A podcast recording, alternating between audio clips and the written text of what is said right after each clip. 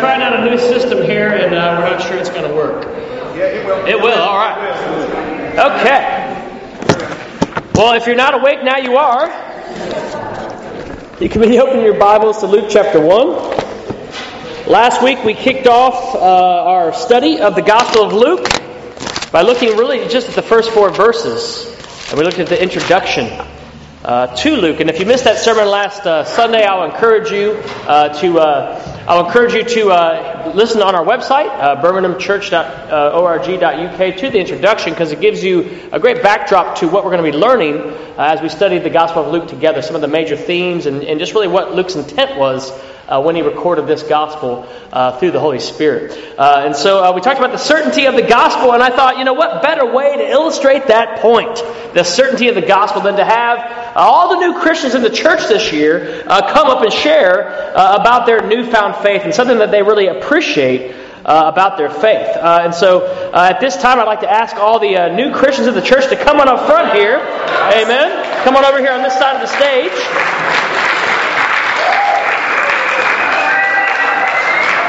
We've actually uh, seen we've actually seen 11, 11 new brothers and sisters in the church this year, uh, which is very exciting. And uh, yeah, we need the mic. Um, Wherever they want. yeah, we need the mic. That's fine. Put the mic there. Well, yeah, well, well yeah, one at a time here. Um, and just this past Wednesday, uh, Misha, who's here in the middle, Misha, if you can, if you can wave to everybody, Misha, if you can wave to everybody. Misha was just baptized just this past Wednesday. A few of them are out of town and not here tonight, but we're going to let uh, those who are here uh, just share, introduce themselves, share with you when they were baptized this year, and just share something about their newfound faith that they appreciate. We'll let Al start it out here.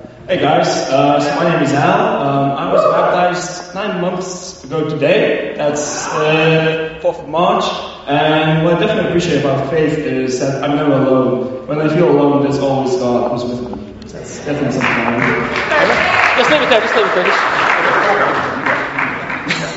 yeah, just go back to your seat and just leave the mic there. Hi, my name is Jamie. I was baptised on the 28th of Come on. Uh, and since, yeah, God's always been with me. Um, a few of you might not know, but obviously I'm always into football and recently I've been working with Cancer Research the past eight weeks.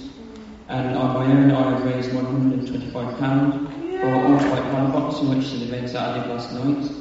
And I boxed for two rounds and also as a group we raised £2,000 for Cancer Research Charity. And every time I got hit, the first thing I thought God was always with me every step of the way. And yeah, thank you for listening. Awesome.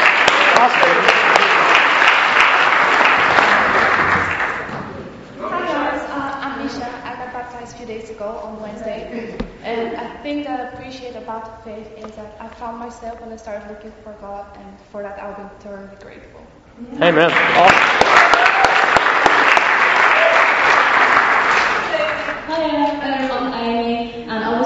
10th of September. Um, and something that I appreciate about my faith is the fact that God has a perfect plan for me. So, um, like it says in Jeremiah 29:11, like He has plans to prosper you, not to harm you, to give you um, hope and a future. And this is really like encouraging to me because I know that in like living His way, that He's got a perfect plan for me, and it's really exciting. Thank you.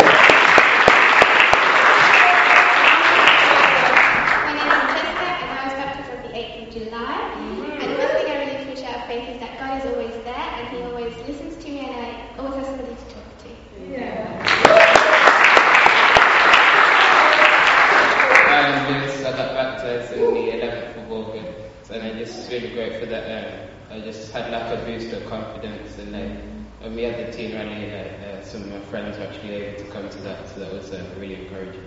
Yeah. Hi, my name is Munithiri, mm-hmm. and I was baptized on the 18th of March. Mm-hmm. I, the one thing I really appreciate about faith is knowing that uh, I'm always secure with God, like He's always with me and working through me, and I feel privileged to shine His light. So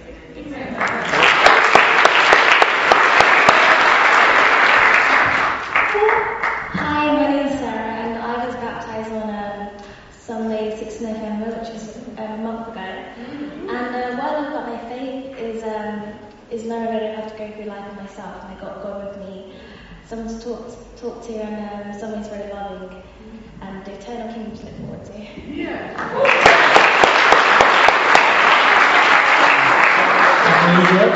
My name's Lawrence. I got bapti- baptised on June the 26th this year. Uh, great day. Dave's back down in the paddling pool, freezing cold. Uh, but one of the, my favourite things about my faith is that God gives me a lot of peace.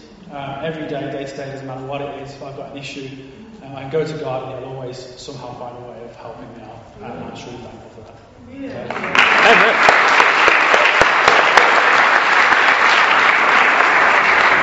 Well, it's very encouraging to see uh, 11 uh, newfound faiths in our church this year. Uh, it's so inspiring, and that's a great reminder, uh, I think, of the power of faith. Uh, and the Gospel of Luke is going to really remind us, I hope, in many ways, of the power of faith. Uh, but the reality is, we all know uh, as Christians, uh, when it comes to our faith, there's always a little bit of that lingering doubt in there. Even when we hear the new Christians speak, we can get we can get so fired up, but sometimes we, we also know there's there's there's this lingering doubt sometimes in our hearts uh, and in our lives. Uh, it was once said of the church fellowship, "Give me the benefit of your convictions if you have any, but keep your doubts to yourself, for I have enough of my own." For the church to move forward in our faith, which I believe we are, and I believe it is very faith building, uh, you know, as we hear these new Christians share, we've got to continue to deal with our doubt. And that's the title of the sermon tonight, uh, Dealing with Our Doubt, uh, from Luke uh, chapter uh, 1, uh, verses 25, uh, verses 5 through 25. Um, so let's go ahead and read the text here together after this great introduction of Luke. In verse 5, it says, In the time of Herod, king of Judea, there was a priest named Zechariah, who belonged to the priestly division of Abijah. His wife Elizabeth was also a descendant of Aaron. Both of them were righteous in the sight of God, observing all the Lord's commands and decrees blamelessly. But they were childless because Elizabeth was not able to conceive, and they were both very old. Verse 8 Once when Zechariah's division was on duty, and he was serving as priest before the God, he was chosen by Lot, according to the custom of the priesthood, to go into the temple of the Lord and burn incense. And when the time of the burning of the incense came, all the assembled worshippers were praying outside. Verse 11 Then an angel of the Lord appeared to him, standing at the right side of the altar of incense. When Zacharias saw him, he was startled and was gripped with fear. But the angel said to him, Do not be afraid, Zechariah. Your prayer has been heard. Your wife Elizabeth will bear you a son, and you are to call him John. He will be a joy and delight to you, and many will rejoice because of his birth. For he will be great in the sight of the Lord. He is never to take wine or other fermented drink, and he will be filled with the Holy Spirit even before he is born. He will bring back many of the people of Israel to the Lord their God. And he will go on before the Lord in the spirit and power of Elijah to turn the hearts of the parents to their children and the disobedient to the wisdom of the righteous to make ready a people prepared for the Lord. Verse 18 Zechariah asked the angel, How can I be sure of this? I am an old man and my wife is well along in years. The angel said to him, I am Gabriel. I stand in the presence of God, and I've been sent to you to speak to you and tell you this good news. And now you will be silent and not able to speak until the day this happens, because you did not believe my words, which will come true at their appointed time. Meanwhile, in verse 21, the people were waiting for Zechariah and wondering why he stayed so long in the temple. When he came out, he could not speak to them. They realized he had seen a vision of the temple, for he kept making signs to them, but remained unable to speak. When his time of service was completed, he returned home. After this, his wife Elizabeth became pregnant and for five months remained in seclusion. The Lord has done this for me, she said. In these days he has shown his favor and taken away my disgrace among the people. So let's talk here about dealing with doubt uh, from this uh, beginning of Luke's narrative here uh, in Luke chapter 1, verses 5 through 25. Uh, the context as the gospel story here starts is quite interesting. Uh, Jesus is about to be born. Uh, we're going to read about that in Luke chapter 2. Uh, and, and, the time in which Jesus is born historically for Israel is quite significant. Um, the, prophet, the prophet Malachi spoke um, about uh, uh, you know, this time that would come that we are now seeing being fulfilled as Luke records it. Uh, in Malachi chapter 4, these are the last prophetic words in Israel in verses 5 through 6. And uh, Luke refers to this fulfilling prophecy here as the angel is talking to Zechariah. The prophet there said, See, I will send the prophet Elijah to you before that great and dreadful day of the Lord comes. He will turn the hearts of the parents to their children and the hearts of the children to their parents, or else I will come and strike the land with total destruction. Uh, these are the last words prophetically uttered. Uh, and it's been a 400 year period since those words were uttered through the prophet Malachi uh, to now when John the Baptist is actually being born. And so John the Baptist is this one who will come uh, in the spirit of Elijah. And the text here uh, indicates uh, just that. Uh, and so God's apparent silence uh, in Israel has been going on in their minds for 400 years. And whenever we think God is being silent, that can make us doubt Him, certainly, right? Uh, and it's not just uh, God's apparent silence through, through this lack of prophecy. Uh, it's also about what's going on in the time. Uh, King Herod is ruling the Jews at this time. He's the ruler of Judea. and King Herod is very famous for rebuilding the temple. Uh, but King Herod wasn't actually, uh, in his lineage, a true Jew. He was actually a descendant of Esau, uh, not of Jacob. And the reason he got to that point, in many ways, where he could be king of Judea was through marrying people who were more Jewish uh, than him. Uh, he was a brutal and paranoid king historically. Uh, he killed his sons out of paranoia that they might want to take over the throne from him. we also know in Matthew's account in chapter 2, he hears from the Magi that the king of the Jews has been born. And what does he do? He tries to find out where that, where that baby was being born so he can kill, uh, you know, uh, uh, Jesus himself. And so uh, he was a corrupt king of the Jews. So uh, 400 years of silence, uh, a corrupt king. Uh, we also know, and, and, as we study the Gospels, we'll see this, that the priesthood in that time, uh, in many ways, was corrupt. It was very political. Uh, it was very much about money, uh, not really about glorifying God. Uh, and so Jesus is born into this kind of time where, in many ways, Israel is doubting God. and the faith is not very high. Uh, and so God seems unconcerned and different, uh, perhaps in the Jews' eyes, in this tr- part, part of time of history. And this is, of course, a breeding ground for doubt. Uh, we can relate to that. We can feel sometimes like God is not there. He's not speaking. He's not working. He's not doing what I think He ought to do. Uh, and oftentimes in those moments, uh, God often is working through things we don't actually realize He is working through. Uh, and here, He is working through Zechariah and Elizabeth a couple that no one would think uh, God would be working through. Uh, why do I say that? Well, it's interesting. Zechariah's name in Hebrew means Yahweh has remembered again, uh, which is quite interesting that that's the man that God starts to work through after these 400 years of silence. Um, but we learn he's a descendant of Abijah. Uh, there were 24 divisions of the priesthood at this point, and then those divisions were broken up into houses. And about in a house of priests, there'd be about 150 men. And so uh, one of those priests would be selected twice a day to serve inside the temple in the Holy of Holies, but that was cast by lot. And so Zechariah uh, is, is, an older man now, it says. Uh, him and his wife were, were past the years of being able to bear children. Uh, they were likely married as teenagers, and so now they're probably in their, their late 40s, 50s, somewhere in there, you know, based on the kind of the life expectancy in that time. Uh, no one would consider them ever having a baby, right? And so, so, so their lives uh, would be doubtful that God would be working through them, right, to bring this forerunner um, of the Christ. And certainly uh, their lives are, are immersed in this very doubtful time uh, amongst Israel. But here's Zechariah. He's chosen by Lot, and he's faithfully serving as a priest, as he ought to be doing. Uh, and he shows up and he does the duty that Aaron was first prescribed in Exodus 30, uh, verses 7 through 8. Uh, he was to go in and light the lamps and trim the candles uh, and, and, and burn these incense before the Lord. And that was the first time Aaron, who Zechariah and all other priests at this time were descendants of, uh, was called to do just that in Exodus 30, uh, verses 7 through 8. Uh, uh, Zechariah will. Um, sorry, I'm one slide off today. I'm not sure what I'm doing there. Yeah, amen. Um, okay, sorry. Um, you can see here at the temple. This is not going to be very easy to see. Um, I don't have a. I don't have a, a, laser on this. No. Um, here in the temple, you can see uh, at the bottom is the is, is the, is the Way at the bottom is the court of the Gentiles, which is kind of outside the temple on the porch, if you will. Uh, inside is the court of women. Uh, beyond that, uh, the Israelite men can serve. Then the, then the priest can be in the hall after that. But then the very inner part of that is, is what is known as the holy place. Um, and inside those dark curtains that kind of stand for curtains is the holy place where, where Zechariah would have been when the angel Gabriel appeared. Uh, and what separates that is a curtain, right, that was torn in two when Jesus uh, down on the cross, which Roy referred to last week. And beyond that is the Holy of Holies, where, where God's Spirit resided. So Zechariah is right by the Holy of Holies, uh, doing this thing that uh, uh, Aaron was called to do back in Exodus 30. Uh, and as he's doing this, the angel Gabriel appears to him.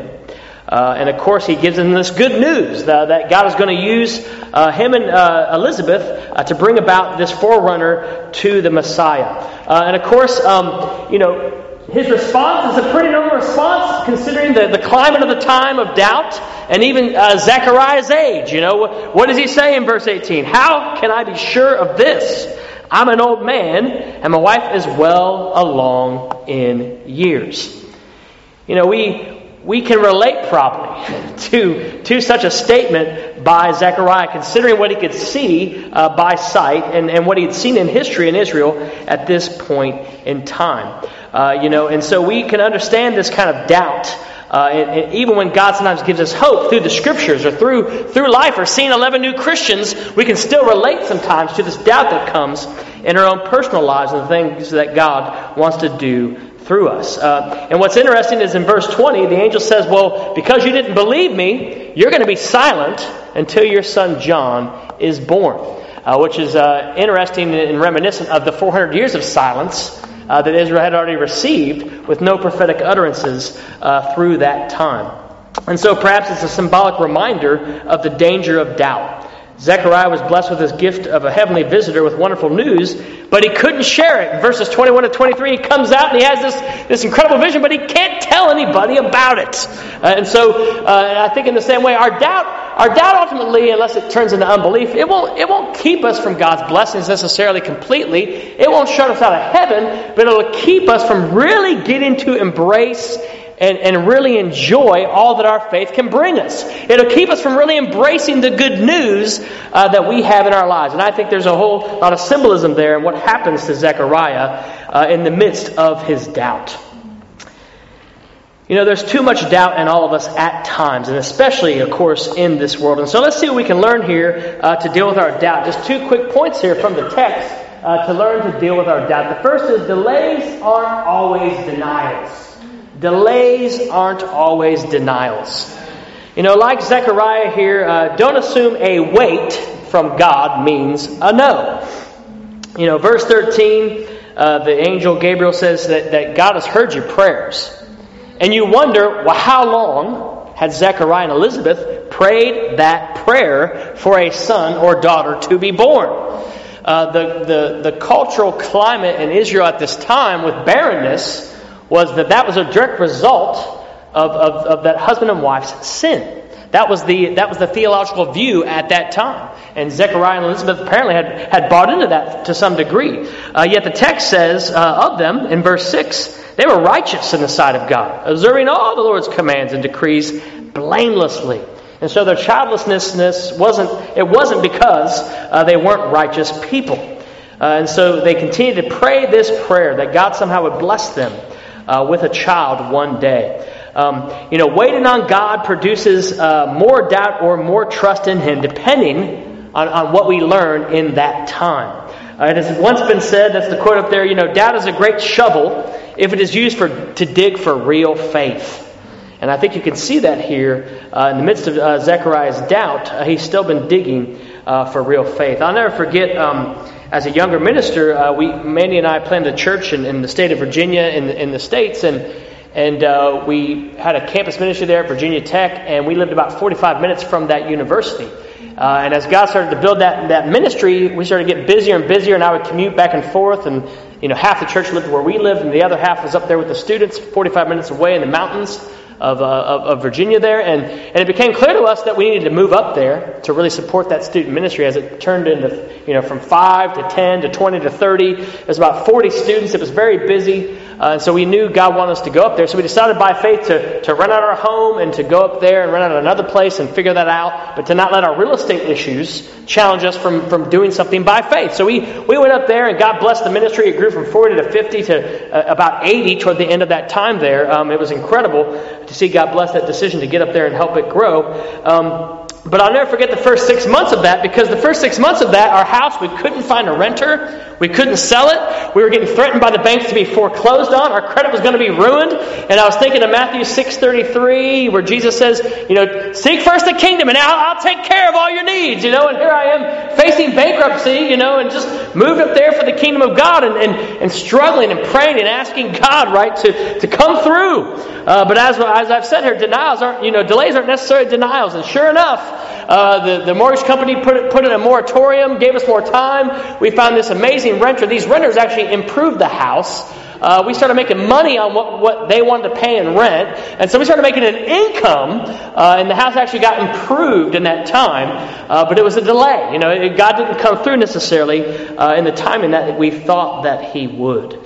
Uh, and Zechariah's story to me is a great reminder of that. And I think we've all seen those points in our lives, right? Where we, we're doubting God, that, that, that we're wondering why the delay is there, but, but, but the delay isn't necessarily always a denial. Sometimes, sometimes the delay is a denial. Sometimes the delay is, is a no, you know, but even, even if it's a no, well, that's God's will, and that's not necessarily a bad thing. If God says no in the end, He must have a good reason, right? Uh, you know, it reminds me of, uh, you know, uh, Luke, Luke 18. Um, the scripture I have there at the bottom, uh, Luke 18, verse 1. Uh, you know, Jesus, uh, later on we'll study this, tells his disciples a parable to show them that they should always pray and not give up. And that, of course, is the parable of the persistent widow uh, that he goes on to tell. Uh, and so I think we need to be encouraged in our personal lives. You know, we all, we all have things we hope for. I'm sure you have things you hope for right now that you even believe God would want to bring to you, that God would want to provide, that God would want to take care of in your life. But the delay may not be a denial. Uh, and again, even if it's a no in the end, that no is for our good. And our job is not to doubt God, our job is to pray and never give up on those things we believe God wants to do in our lives. Uh, I also think it's a, a great encouragement for us as a church to, to dream again. I think any older church has a real challenge as, as the church ages spiritually to, to get new dreams and new visions and, and new hopes. Uh, but again, that doubt can creep in. Yeah, I've tried to go there before. I've tried to be that way, you know, in the past, and that doubt can start to creep in and keep us uh, from having new dreams together and, and having a new vision uh, as a church. I, I, really hope in our transition as a church, that 2017 will be a time where we will have some new dreams in this church and we'll have some new visions uh, for what, what God wants to do in our lives. But amen, there may be some delays in those plans. There may be some delays uh, in those things that we put forward together and dream together for God. So, one way we can deal with our doubt is to remember God's delays are not always denials. Let's use our doubt to dig more and more for faith. Amen. Uh, and second, finally, tonight, you know, God also uh, helps us to deal with our doubt by making the impossible possible. By making the impossible possible. An old man and an old woman will conceive a child, right? And not just any child here, the forerunner to the Christ. Uh, that seems impossible at face value, and of course, but with God, all things are possible. And I love the contrast here uh, between what Zechariah says and what the angel Gabriel says. Uh, in verse 18, Zechariah says basically, Hey, I'm old. She's old. How is this possible? But what is Gabriel's response? I am Gabriel. I stand in the presence of God.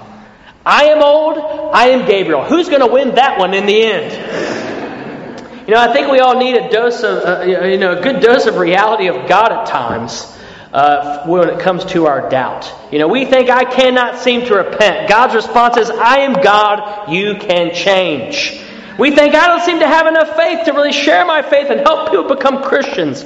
God says, I am God, you plant and water, I will make it grow. We say, I'm discouraged, I, I see only defeat and doom. God says, I am God, I will do good in this for you, victory is on its way. We say, I'm not seeing a way forward here. God says, I will make a way. We say, I am lonely, I feel unlovable. God says, I love you and I am with you. Jesus' death makes that clear. You know, this battle in our heads is doubt versus faith, always. You know, how do we make progress in these faithless moments? Well, I think we learn a couple of things here from the text. Uh, the first is keep obeying. Keep obeying even when you doubt. You know, Zechariah, he doubts, and he voices that, and he has a little bit of a, a talking problem after that, right, as a result. Uh, but in the end, in the end, surely he believes. Something had to happen for his wife to be pregnant. I'll leave it at that. He has some faith to, to obey God to some degree, or that never would have happened. And the impossible becomes possible. You know, sometimes we, we doubt, uh, but we start to obey God anyway. But sometimes we, we, we stop obeying too early. We, we, we, we don't hang on, uh, and then the victory doesn't come. A great illustration of that, uh, a great illustration of that is found in 2 Kings 13. Uh, verses 14 through 20. You can write that down and look at it later. Uh, Elisha is on his deathbed, uh, a prophet of Israel, and Jehoash, the king of Israel, comes to him and, and, and wants to get a final blessing from him. And Elijah says, Take the bow in your hands to the king of Israel. And when he had taken it, it says, uh, Elijah put his hands on the king's hands. Open the east window, he said, and he opened it. Shoot, Elijah said, and he shot. The Lord's arrow of victory, the arrow of victory over Aram, Elijah declared. You will completely destroy the Arameans at Aphek. Then he said, Take the arrows, and the king took them. Elijah told him, Strike the ground. He struck it three times and stopped. The man of God was angry with him and said, You should have struck the ground five or six times. Then you would have defeated Aram and completely destroyed it. But now you will defeat it only three times. And then it says Elijah died and was buried. so, but it's a great illustration, I think, of that of that challenge, right? We say, okay, God, I want to I want to go, I want to overcome my doubt, I want to have faith, and we start to obey God in a certain area in a certain way. And we start to make that step, right? But then we but then we, we start to feel awkward, we start to feel uncomfortable, we get a little bit too out there, our faith in our minds, and we don't keep obeying. And we pull back. You know, the, the keep striking the ground, looking at Elijah and just thinking, what's the point of this? Or well, I don't get this part, you know, and, and he pulls back. And the victory is not the victory it would have been had he kept striking the ground. So there's biblical illustrations, you know, of this kind of point. You can find them in the Old and the New Testament. To overcome our doubt, we just got to keep obeying sometimes. And the other thing here is we got to step into the impossible.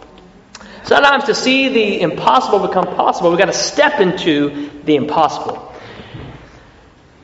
It's interesting, uh, another uh, proof text of this point is Joshua 3 in the Old Testament, verses 1 through 7, uh, and verses 15 through 17. Uh, Israel is now, uh, this new generation is, is, is literally about to enter into the promised land. Moses has died, Joshua's the new leader, and, and they're told they have to, you know, cross the Jordan and, and, and first attack Jericho. But the problem is that Jordan is at flood stage, it says in Joshua 3. And, and, and they don't know how to get across it. And God says, Tell, tell the priest to step into the, the Jordan. And once they step into the Jordan, I'll back up the waters. And sure enough, that's exactly what happens. But the water does not back up in Joshua 3 until the priest literally set foot into the river. And then it says the water backs up uh, a ways down uh, the bank there. You know, we can and will deal with our doubt if we're willing to take often that first or next step of faith. And there's a video here I want to play, uh, an oldie but a goodie, uh, to illustrate uh, this very point from Indiana Jones and the Last Crusade. His father is dying, and he's got to get uh, to uh, uh, this miracle water to save his father's life and Sean Connery. But he comes to this chasm, and he has a test of faith, right?